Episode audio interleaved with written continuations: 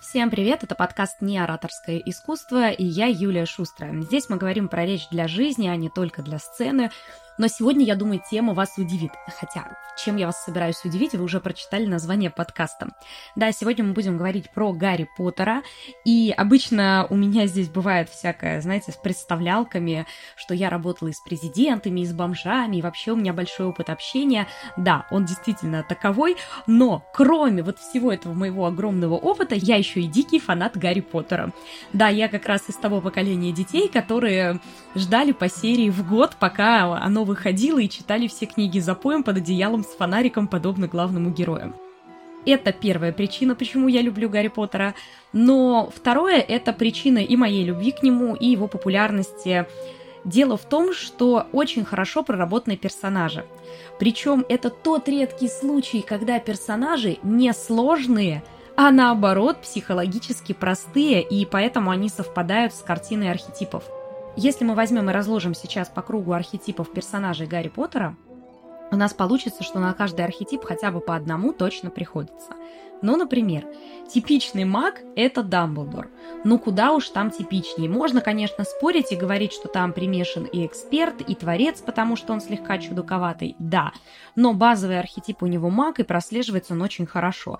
Я когда про самооборону писала подкасты уже вам говорила, что Дамблдор это тот человек, который вроде бы не говорил никому идти за крестражами, но почему-то все их ищут, да? Ну вот из этой серии. Он очень хорошо манипулирует людьми.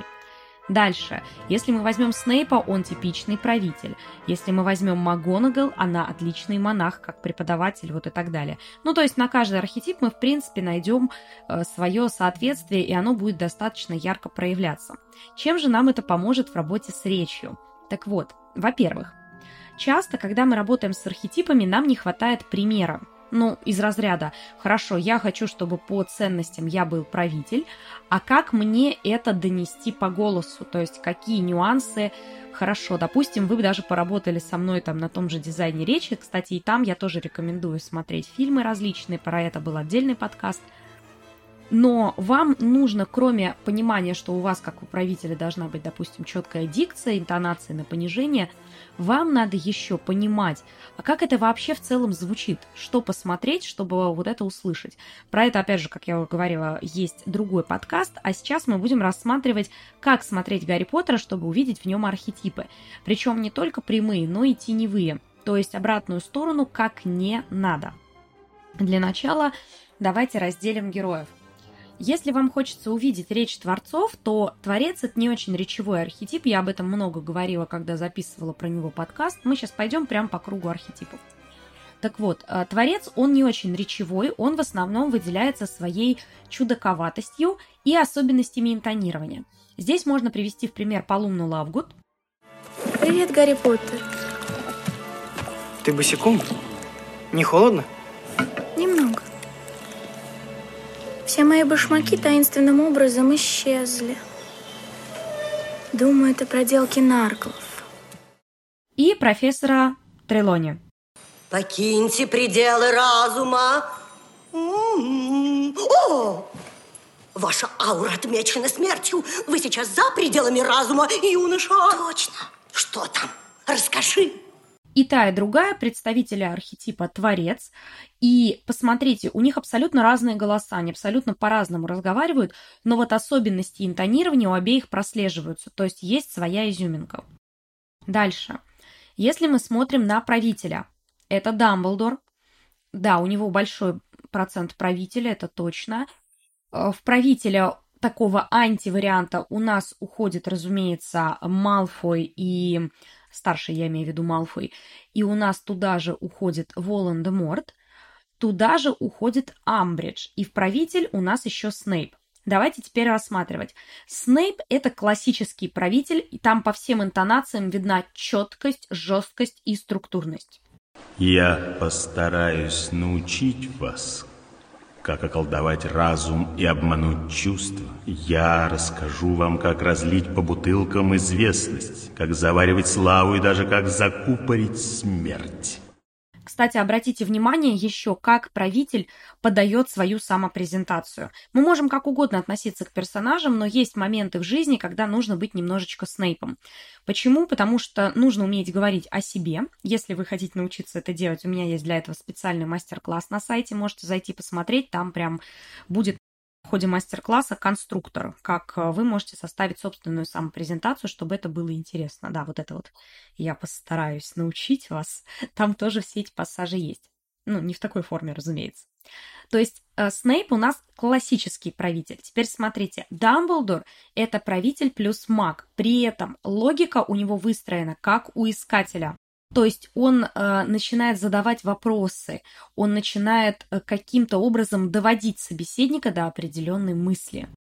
Сейчас замок в безопасности, и я намерен отправить учеников обратно в их спальни.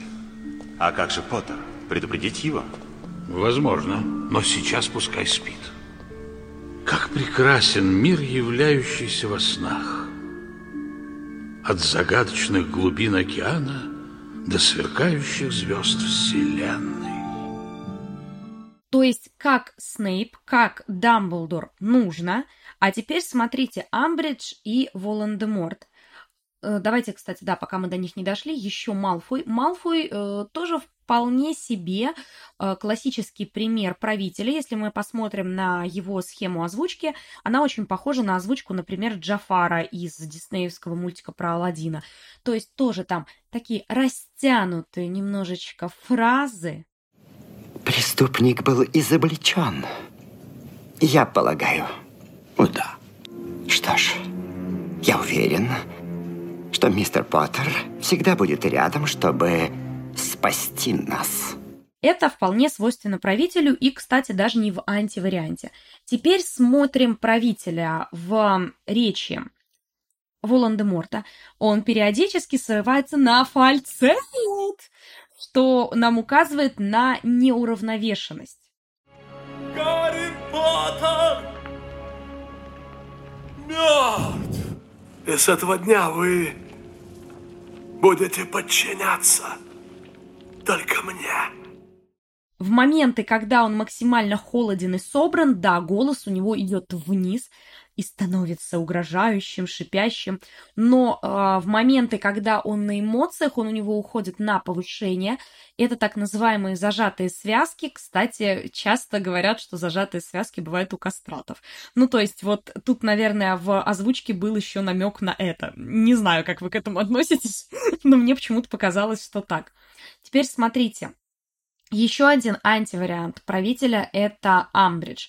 Можно долго спорить, она монах, перебравший с заботой, или правитель, перебравший с контролем, но у любого архетипа есть обратная сторона. И вот Амбридж – это как раз обратная сторона правителя, в которой мы по голосу слышим те же самые фальцетные нотки. И как приятно видеть ваши умные, счастливые лица, улыбающиеся мне – я уверена, мы с вами станем очень хорошими друзьями. Во-первых, это показывает о том, что на самом деле она не владеет собой. И потом по ходу повествования мы это видим, потому что она выходит из себя. А настоящий истинный правитель, он спокоен. То есть ей не хватает явно работы с дыханием. Здесь мы видим правителя, так скажем, непроявленного по голосу. То есть он у нее есть в архетипе явно, потому что у нее есть э, стремление к структурности, ясности и так далее. Но она не звучит как правитель, то есть мы ей не доверяем так, как доверяем, например, Дамблдору, когда он говорит. И, кстати, Снейпу, когда он говорит, мы тоже доверяем. Да, мы его побаиваемся, он такой стрёмненький, но доверие это к нему не убавляет. Теперь смотрите. Что еще плохо э, в Амбридж? Через что правитель проявляется. У нее очень четкая дикция и чересчур отчетливые фразы. Прогресс только ради прогресса поощрять нам не следует. Давайте совершенствовать то, что можно усовершенствовать, беречь то, что необходимо беречь, и избавляться от того, что должно быть недопустимо. То есть она утрирует вот этот навык, и получается, что хотелось показаться четкой и структурной, а вышел такой перегнутый педант. То есть если Амбридж понизить голос, при этом э, оставив ее идеальную дикцию и научить ее управлять дыханием, чтобы она не уходила на перепады и вот эти дебильные смешки, то, в принципе, из нее можно сделать по голосу нормального правителя. Э, можно ли из нее сделать уже нормального человека? Э, я думаю, оставим этот э, вопрос кому-нибудь другому. Теперь переходим на монаха. Вот здесь, наверное, нужно обратить наибольшее внимание, потому что монах это архетип, который наиболее предпочтителен сейчас в современном мире. Был момент, когда все хотели звучать как правитель, но сейчас все за так называемую мягкую силу, быть чересчур жесткими никто не хочет, поэтому компромисс между правителем и монахом, пожалуй, довольно предпочтителен. Если мы будем смотреть по Гарри Поттеру, то самый вот прям монаший такой голос, голос служения и заботы в мужском варианте это у в женском варианте у Молли Уизли и у профессора МакГонагал. Вот МакГонагал как раз удачный микс правителя и монаха. И вообще я уже говорила, что все роли Мэгги Смит – это вот прям удачное сочетание женских э, управленческих качеств, при этом без перегибов. То есть где-то мы заботливые и мягкие, где-то мы достаточно жесткие и все-таки структурные. Вот на манеру говорить МакГонагал прямо советую обратить внимание, очень-очень хороша. Как представители принимающей школы, вы обязаны не ударить в грязь лицом и показать себя с самой лучшей стороны. Прошу отнестись к этому серьезно, потому что святочный бал – это, конечно, прежде всего танцы. Если вы хотите вызывать доверие у людей, то это профессор Люпин. Он действительно разговаривает так достаточно мягко, очень спокойно, и в голосе, знаете, есть вот эта постоянная усталость. Я не специалист в этом деле, но раз уж дементоры проявляют к тебе такой особый интерес, я тебя научу. Но после каникул. Вот эта постоянная усталость, это отличительная черта монахов, она часто бывает. Она показывает, что я о тебе забочусь, но я как бы от тебя слегка подустал. Такое бывает. Это неплохо, люди обычно это считывают как очень приятный тембр. Кстати, если бы Э, наверное, играли российские актрисы и актеры персонажей Гарри Поттера, то я сто процентов уверена, что Люпина играл бы Хабенский, потому что вот они по архетипу идеально совпадают. Ну, а на роль МакГонагал, наверное, бы я Алису Френдлих поставила. Правда, не знаю, она бы уже сейчас, наверное, по возрасту не подошла под роль, но это не суть важно. Там есть те же качества в голосе, которые свойственны МакГонагал. Вполне. Теперь идем дальше. Шут. Это яркие, энергичные голоса, которые всегда нам э, дают понять, что вот человек такой веселый и задорный. Это голоса Фреда и Джорджа Уизли. Заметьте, у них идеальная всегда дикция, у них хороший ритм речи и высокая скорость речи, но при этом голоса не низкие и приятные, а скорее такие летящие, достаточно высокие. Вот это вот э, четверо нырнут, все ли вынырнут? Делайте ваши ставки! Делайте ставки! Здорово! Не стесняйтесь, подходите! Делайте ставки! Одна девчонка! Четверо нырнут! Все ли вы нырнут? Противные вы. Делайте ваши ставки! Теперь смотрите, славный малый. Вот это самый главный, наверное, архетип, который нам нужно рассмотреть в рамках Гарри Поттера, потому что здесь у нас и Рон, и Гарри. С одной стороны, эти архетипы подразумевают полное, скажем так, равнодушие к дикционным правилам, Гарри э, не очень четко произносит часть слов в русской, по крайней мере, озвучке, ну и в английской тоже, кстати, в первой части. Там он славный малый полностью. Он просто хороший мальчик. Вот, это самое главное. Рон Уизли тоже хороший мальчик, при этом еще и немножко потерянный. И в данном случае, мы сейчас дойдем еще до героя, я знаю, что многие скажут, что Гарри Поттер это воин и герой, почему славный малый? По речи он славный малый. И здесь нам важно понимать, что самое главное для славного малого это не борщить с дефектами. То есть они могут быть, могут быть и Э, и Б, и Ме, и мы все это наблюдаем у обоих персонажей, но главное не перебарщивать. Вполне себе. Но копировать эту манеру не стоит, славный малый, как правило, в базе заложен почти у всех. Ты волшебник, Гарри. Я волшебник? Поверь, и держу пари очень хороший, если немного потренируешься. Нет, вы, кажется, ошиблись. Я не волшебник. По- Просто я не могу выйти. Где, мистер Поттер, вы будете искать виазаровый камень? Я не знаю, сэр. Какая разница между аконитом и борецем? Можно я? Я не знаю, сэр.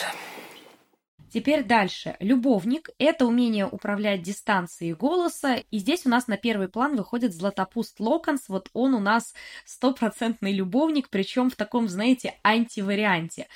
Позитивном варианте под любовника слегка косит Рита Скитер, но не настолько, чтобы это было прям явно и не настолько, чтобы мы это разбирали. Так что хороших примеров любовников я бы сказала, что в Гарри Поттере нет. Теперь идем по второй части круга. Смотрите, если те архетипы, которые я сейчас разобрала, это шесть архетипов, отвечающих за то, как вы говорите, то есть это архетипы подачи. Теперь мы разбираем архетипы содержания. И сюда у нас уходят сначала варианты логики. Есть логика ребенка, логика эксперта, логика искателя. Так вот, пример логики ребенка – это Добби.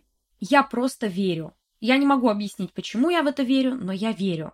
Добби помнит, как жилось до того, как Гарри Поттер победил того, кого нельзя назвать. Нас, домашних эльфов, считали отбросами, сэр. Хотя с Добби до сих пор обращаются как с ничтожеством. Дальше это логика эксперта, самая простая и понятная, где есть логические выводы и умозаключения. И самым ярким примером эксперта в этом плане у нас является, естественно, Гермиона, которая без конца делает э, логические заключения. Я взяла эту книгу для легкого чтения. Это легкое. Николас Фламель – единственный создатель философского камня. Чего? Хотите сказать, вы не читали? Все фразы у эксперта обычно произносятся как прописные истины, вообще не подлежащие какому-либо оспарению. И в этом плане э, они немножко родственны с МакГонагал, но прямо противоположны Дамблдору. Заметьте, как Дамблдор произносит фразы. Там вообще отсутствует какой-либо намек на непреложную истину. Он постоянно своей речью как бы задает вопрос. И это как раз логика искателя. Он постоянно что-то ищет, как будто рассуждает вслух. То есть если Гермиона утверждает, Добби просто верит, то Дамблдор постоянно ищет истину. И здесь нужно понимать, что логика выстраивается как раз на основе и самопрезентации. То есть, смотрите, эксперт впрямую говорит «Я Гермиона Грейнджер», как она там представляется в поезде.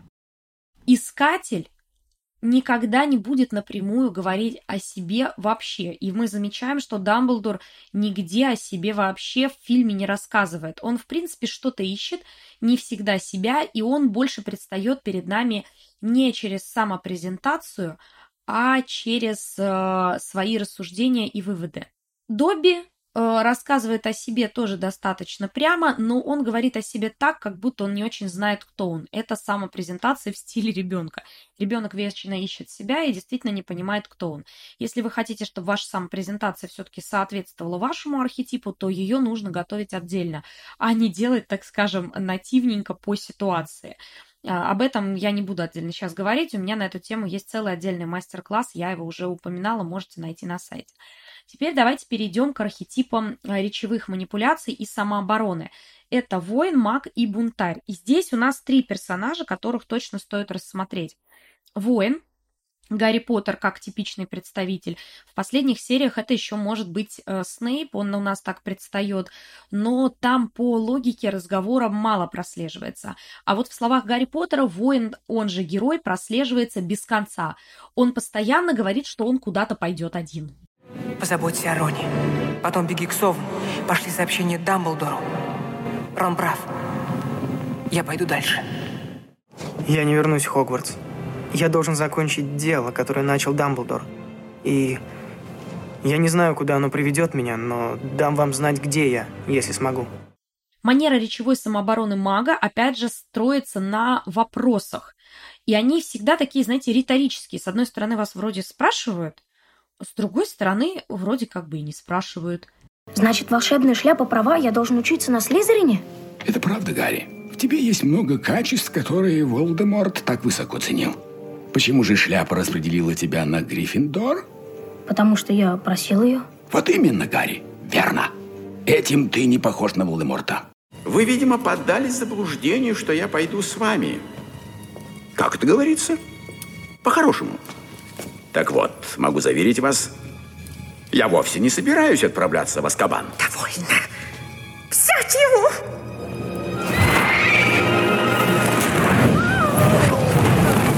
Хоть вы его и не любите, но вы не станете отрицать.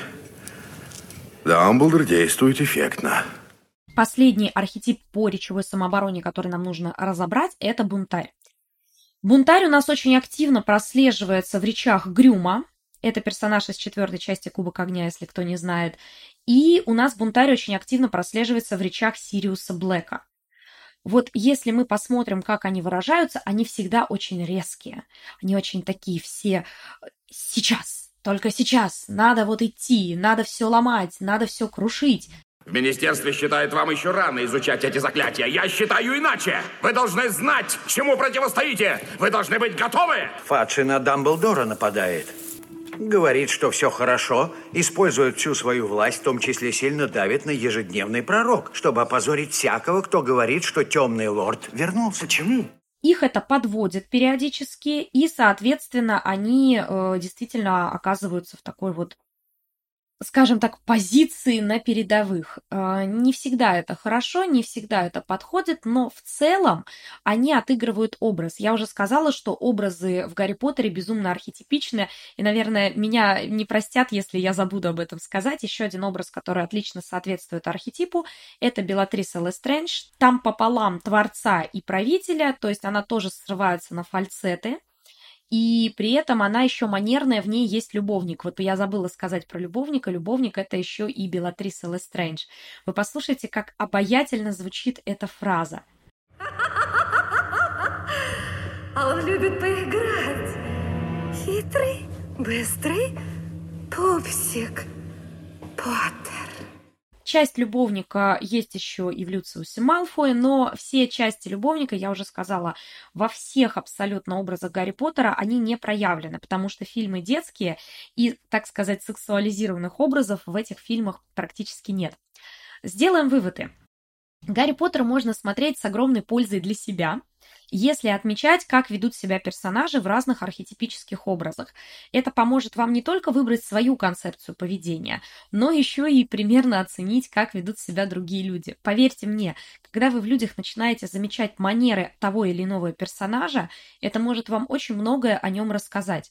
Если перед вами будет визгливая тетенька, которая будет разговаривать примерно как Амбридж, вы сразу можете ожидать от нее гиперконтроля и утрированного доказательства собственной важности. Если перед вами будет человек, растягивающий фразы и дозирующий все, что говорит, вы можете заметить в нем а, те самые черты, которые свойственны Люциусу Малфою и Снейпу. Если вы будете наблюдать человека, разговаривающего как Дамблдор, можете ожидать от него мудрых решений и неоднозначных каких-то выводов. Соответственно, также можно поступать абсолютно с любыми персонажами. Это было немножко не совсем про речь, но я очень хотела записать этот подкаст. Тем более, что у меня есть такая традиция. Я за 8 дней до Нового года начинаю смотреть по одному фильму в день и каждый год пересматриваю всю франшизу. Мне это безумно нравится, и сейчас еще жду, когда ребенок подрастет, чтобы читать ему вслух Гарри Поттера. Надеюсь, среди вас тоже найдутся фанаты. Если найдутся, буду очень рада. Подписывайтесь на меня в соцсетях. Я там тоже часто выкладываю что-нибудь э, с вайбом Гарри Поттера. И мы на этом, надеюсь, с вами сойдемся. Ну а я напоминаю, что у меня есть еще и бесплатный тест на архетипы речи. То есть, если вы не знаете, какой у вас архетип, чтобы смотреть Гарри Поттера в таком ракурсе, обязательно зайдите на мой сайт и пройдите этот тест, либо просто в любую из соцсетей, например, в Инстаграм, э, в ВК или в Танчат напишите мне хочу тест, и у вас будет ссылка на этот тест. Он бесплатный, его можно пройти и посмотреть, какие у вас сильные и слабые стороны личности и как ваш личный бренд э, лучше всего строить, то есть на основе каких образов. Приятного просмотра фильмов и до встречи!